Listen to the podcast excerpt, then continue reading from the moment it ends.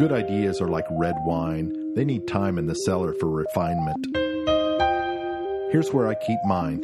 Welcome to 55 Degrees.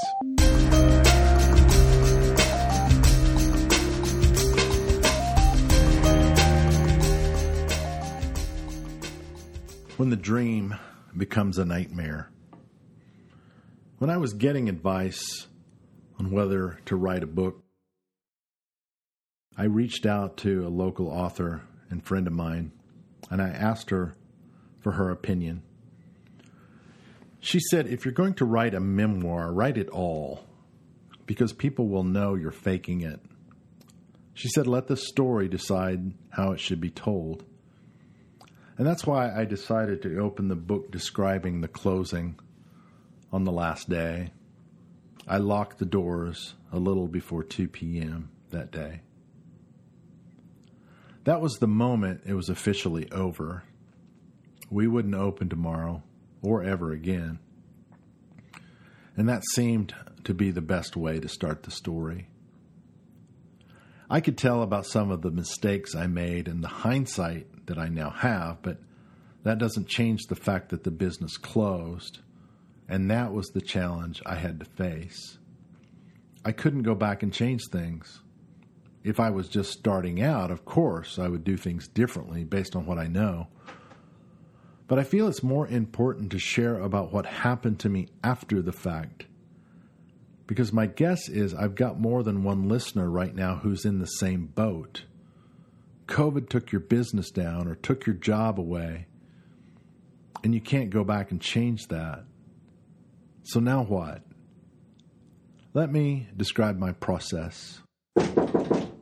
In June 2016, we were six months into our third restaurant endeavor and it was not performing as projected.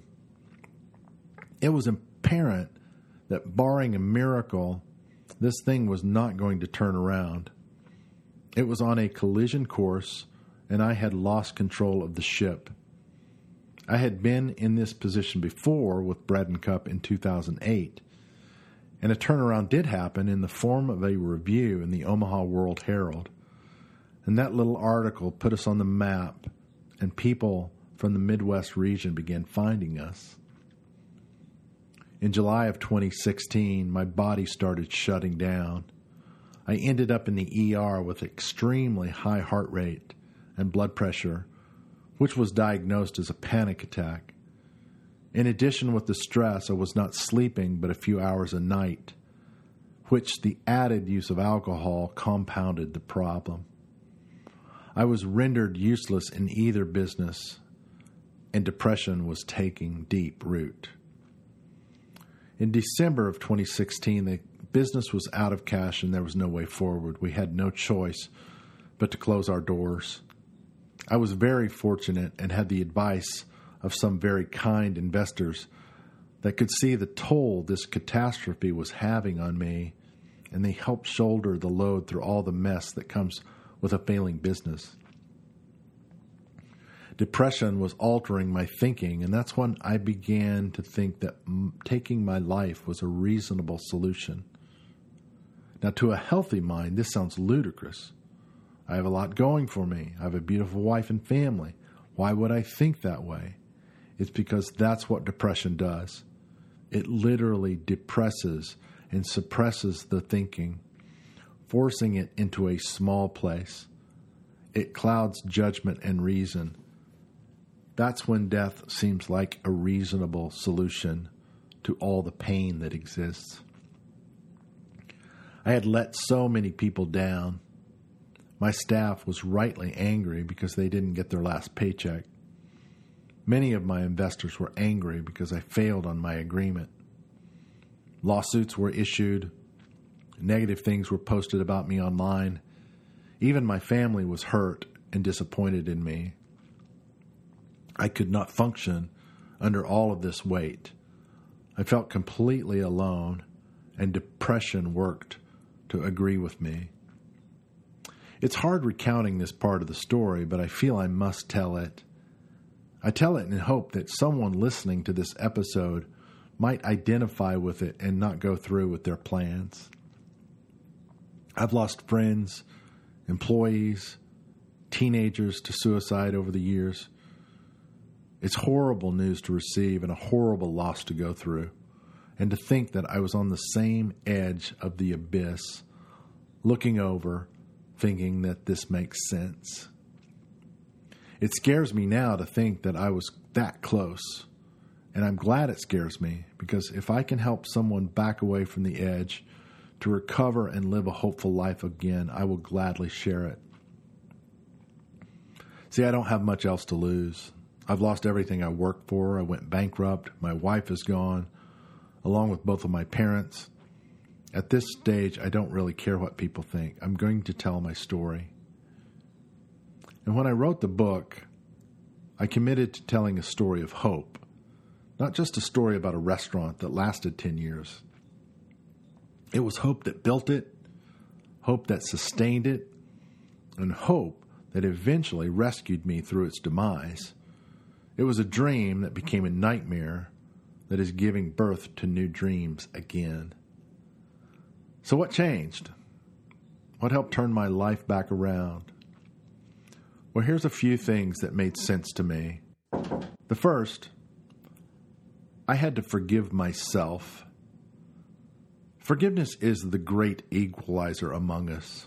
It is something I will always be in need of, and I will always need to offer it even in the Lord's Prayer, it's twice mentioned forgive us our sins as we forgive those who sin against us.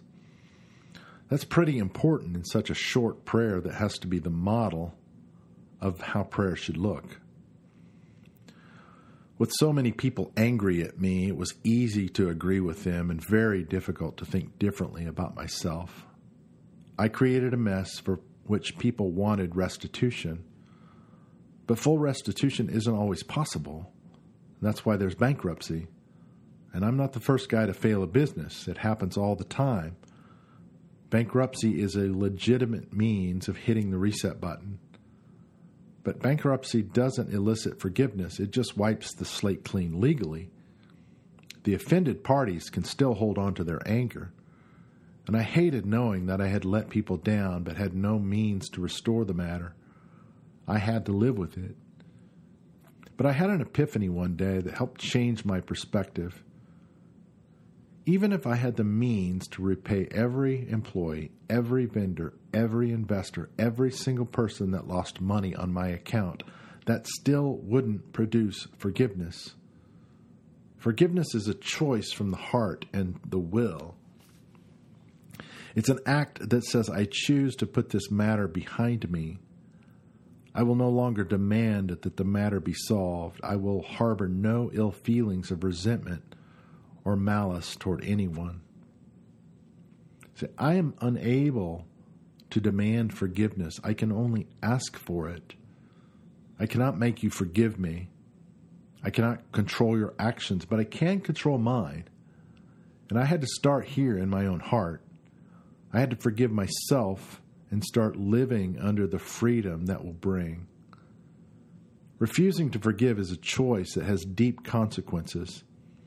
It can lead to bitterness that can have a detrimental impact on relationships and mental and emotional health.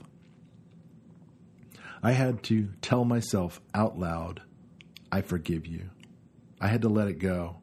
And as I did, I felt the burden begin to lift. It didn't change the fact that I failed, but it did take some of its power away. And that was a critical first step in recovering my body and well being.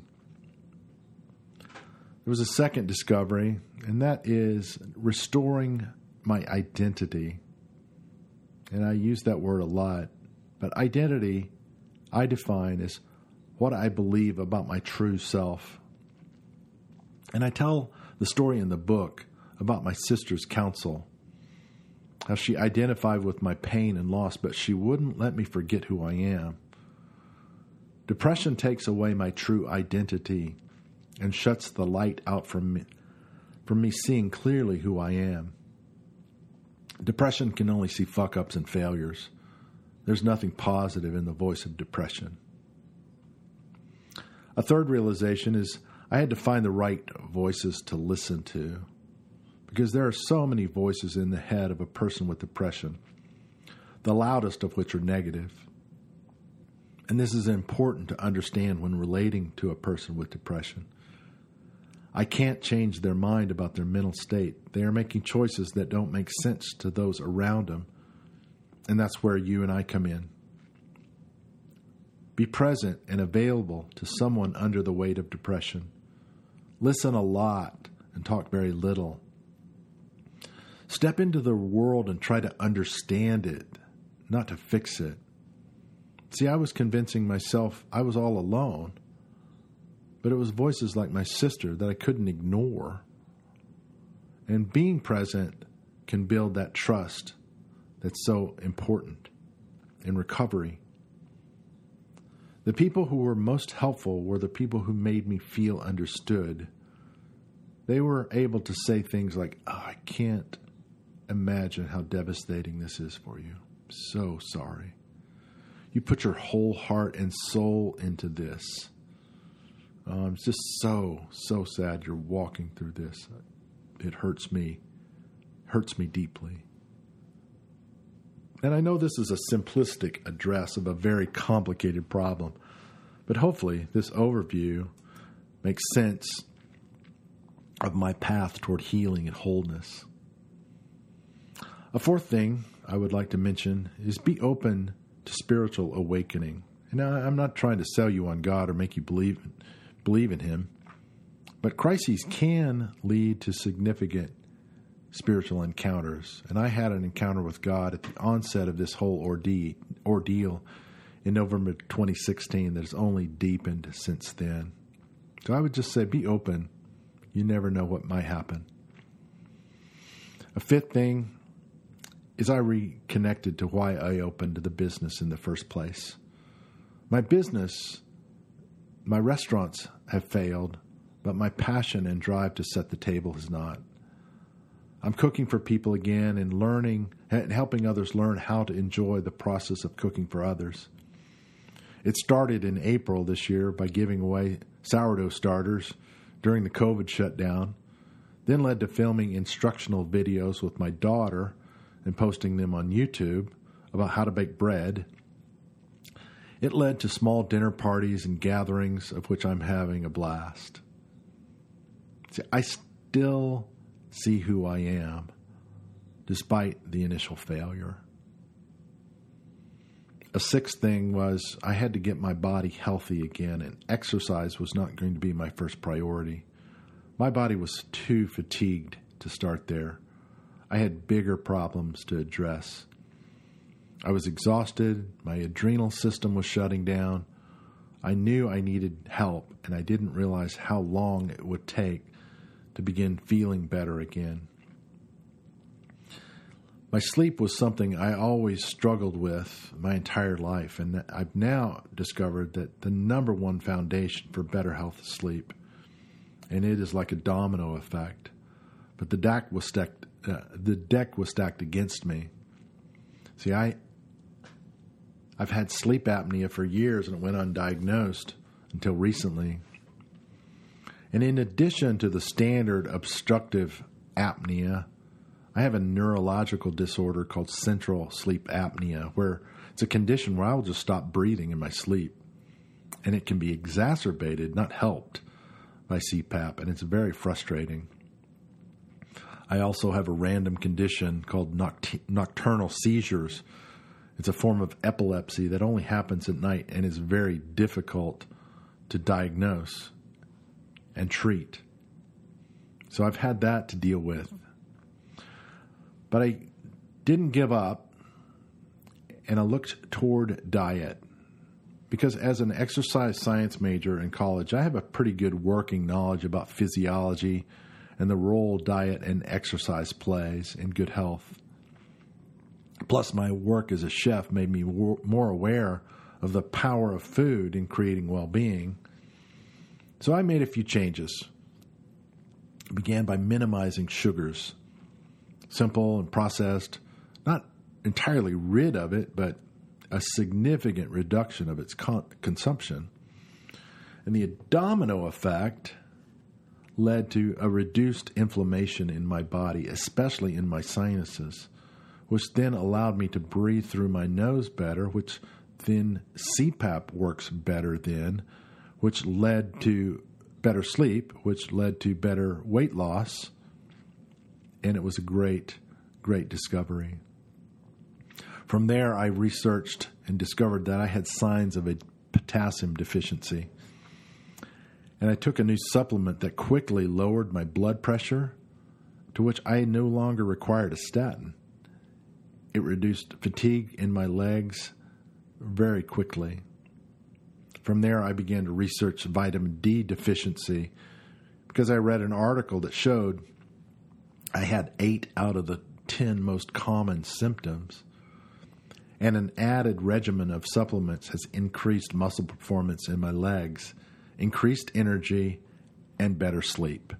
It's the opposite of a vicious cycle. It's a very good one. The last was therapy. With so much loss, I knew I couldn't do it alone, and I was very fortunate to find a person that I connected with right away.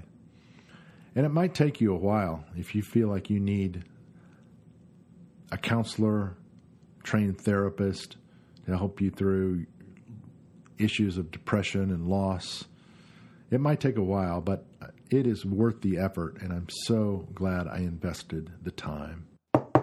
Keep in mind that this has been a three and a half year process to get back to a better state of mind. It took years of getting into my poor condition, and it only makes sense to trust the process and time it takes to get healthy again. I hope this helps you connect with your own story or someone around you that might be battling depression. Don't be silent. Take the risk to reach out, either to offer help or receive it. I'm sure you'll be glad you spoke up. I'll see you next time. Thanks for listening.